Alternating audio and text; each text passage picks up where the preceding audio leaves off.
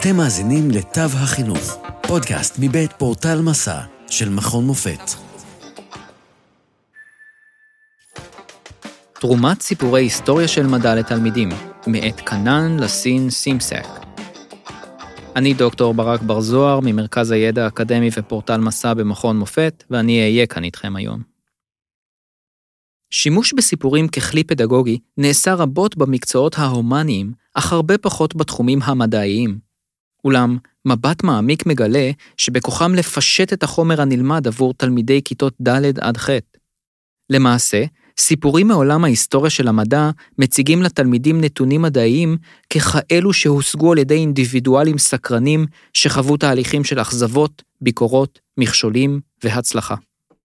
הסיפורים מאפשרים למורי מדעים להציג רעיונות בצורה קליטה, ועוזרים לתלמידים להגביר ריכוז ולגלות עניין. אם לא די בכך, הסיפורים יכולים לשפע את דימויו של מקצוע המדעים, ואף לקרב בין המורה לבין תלמידיו. תיווך חומרים מדעיים בעזרת סיפורים מקל על התלמידים להבין שהמדע אינו מסה של עובדות וחוקים, אלא תחום מסקרן ומאתגר שיש לו קשר לחיי היום-יום. מבחינה מתודולוגית, 63 סטודנטים להוראת מדעים ענו על שני שאלונים פתוחים. הסטודנטים נשאלו, באילו סיפורי היסטוריה של המדע אתה משתמש בכיתתך, וכיצד, ומדוע אתה משתמש בסיפורי ההיסטוריה של המדע בכיתתך. הסיפורים הפופולריים ביותר בהם השתמשו מתמחי המדעיים היו אייזיק ניוטון והתפוח, כוח המשיכה. גלילאו גלילי, תנועת כדור הארץ. ארכימדס, כוח הציפה על המים.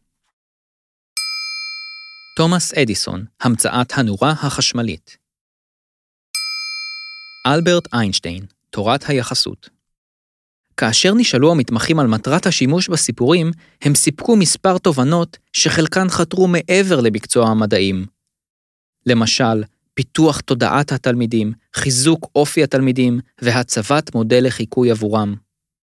חשוב להבהיר, על מנת שהסיפורים יניבו תוצאות חיוביות, על המורים לשמור על הכללים הבאים. ספרו את הסיפור בצורה מדויקת ככל האפשר. הכינו מערך שיעור כולל על רקע הסיפור. הדגימו את החומרים המוצגים. התאימו את הסיפור לשכבת הגיל. התייחסו לסקרנותו, למאמציו ולמחסומיו של המדען. לעוד מידע, היכנסו לאתר פורטל.מקאם.ac.il p-o-r-t-a-l נקודה m-a-c-a-m.ac.il עד כאן מהפעם. תודה שהאזנתם לתו החינוך, פודקאסט מבית פורטל מסע של מכון מופת. פרקים נוספים תוכלו למצוא בפורטל מסע, או באפליקציית הפודקאסט האהובה עליכם. אתם מוזמנים לשלוח לנו תגובות, רעיונות, לשתף עם אחרים ולעשות מנוי לפודקאסט תו החינוך. נשתמע בפרק הבא.